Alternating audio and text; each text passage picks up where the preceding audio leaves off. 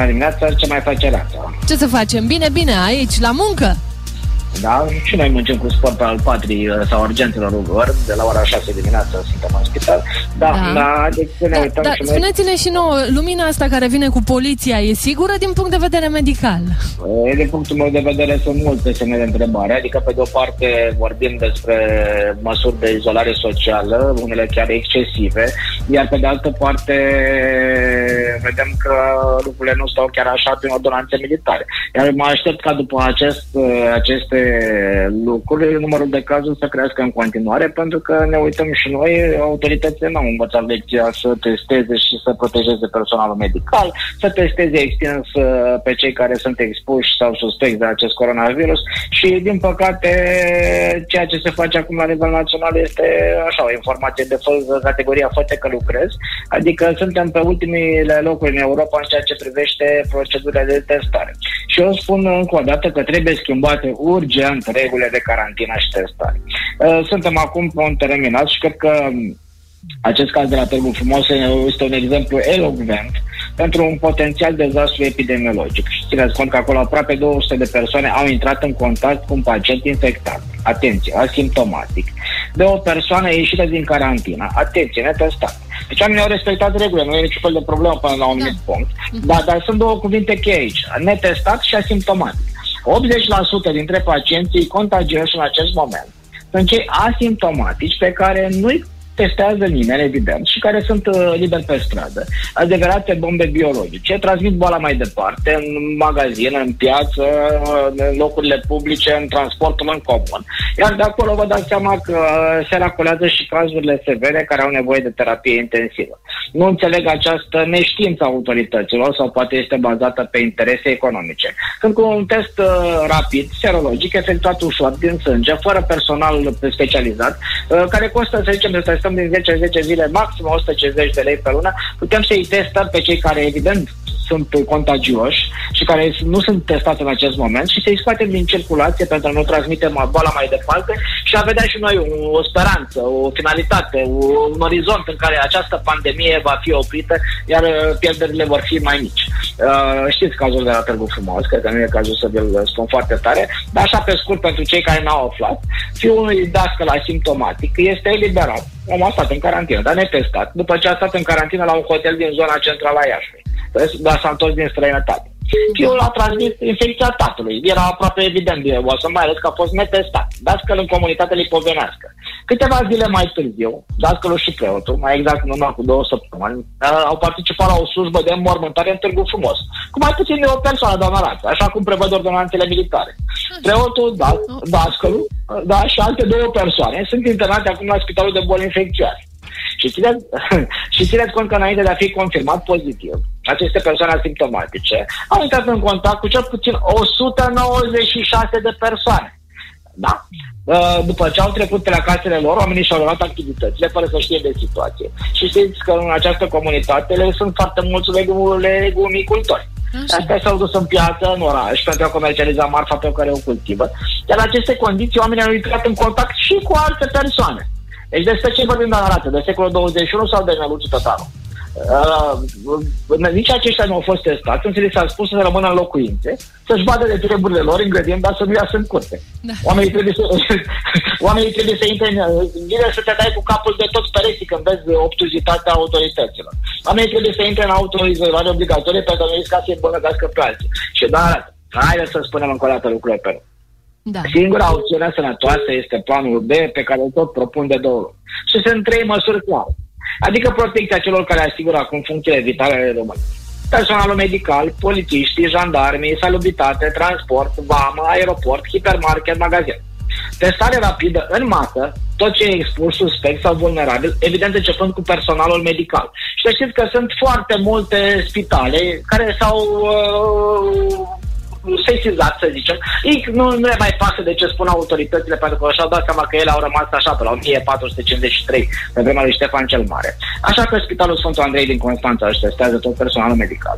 Institutul Oncologic a început să testeze toți pacienții care se internează. Și noi testăm toți pacienții care se internează, tocmai pentru a nu crește numărul de cazuri și infecții nozocomiale și a duce la un de dezastru sistemul de sănătate. Iar apropo de carantină, doamna Arată, deci trebuie schimbată strategia.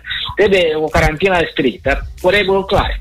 Adică un singur loc intră testat în carantină. Că degeaba ținem niște oameni în carantină, dacă astăzi vine doamna Rață din, nu știu, de unde preferați, vede? Um, de acasă, de la mine, unde am stat da, două săptămâni da, în carantină după ce am fost în China.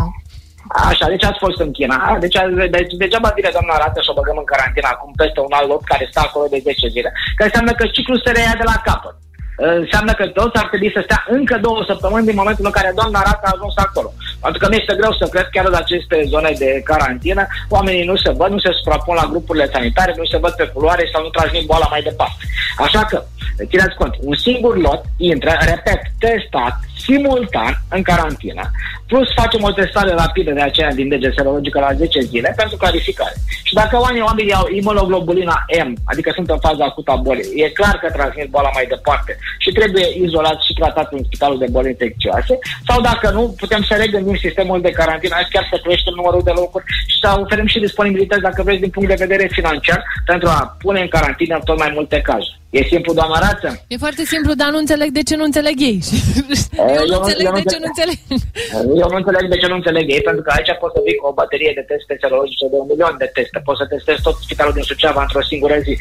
Poți să te concentrezi pe căminele de bătrâni și să faci testarea și pentru personal și pentru cei care sunt acum acolo, în așa fel încât să nu faci acolo adevărate buhanuri mici în care boala se transmite de la unul la altul, dacă vreți veritabile infecții nozocomiale familiale în centrele de vârstnici sau în centrele de copii.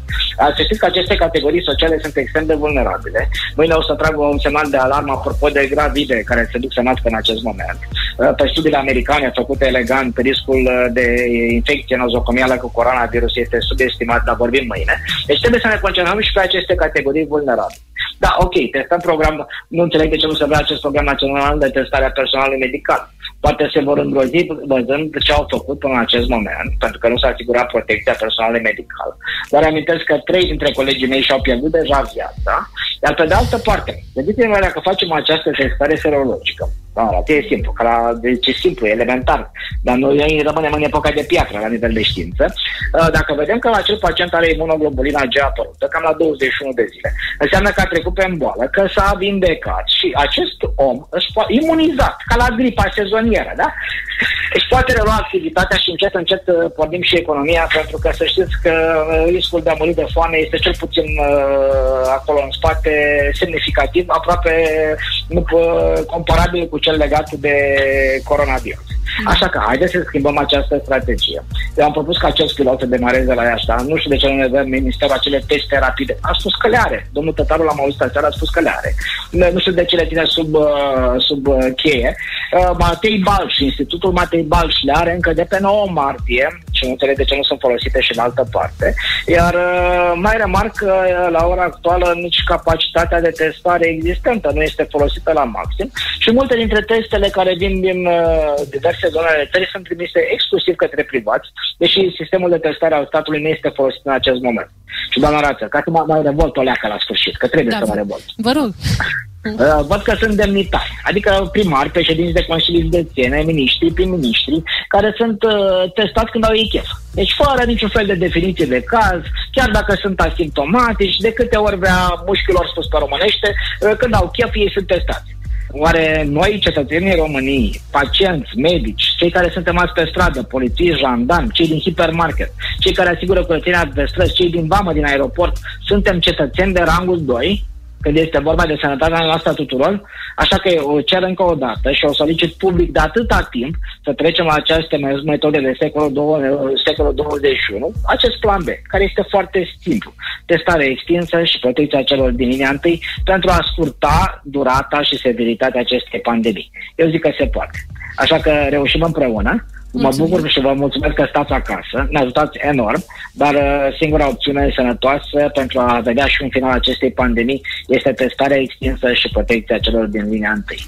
Păi un până la, la testarea asta extinsă, domnul doctor, nu avem ce să facem decât să stăm acasă, că la ce decizii iau ei ne sperie, stăm Doamne, acasă de frică. Dar poate învață de la Anglia, poate învață de la Italia, poate Dacă învață n-au de la învățat Franța. până acum, domnul doctor, îmi place optimismul dumneavoastră, da. E, Să meargă puțin la școală și poate citesc și ghidurile Societății Române de Anestezie și Terapie Intensivă, pentru că aici hai să mai uh, dezmembrăm un pic. Da? Mhm. Da. Uh, sensibilitatea aceea PCR-ului, mult lăudată, Da. este de doar 75%, oficial, dear Da. Watson, oficial. Adică unul din patru teste este fals negativ. Și vă repet, adică unul din patru pacienți, dacă se face o singură probă, uh, chiar asimptomatic, merge mai departe, sunt multiple surse de eroare.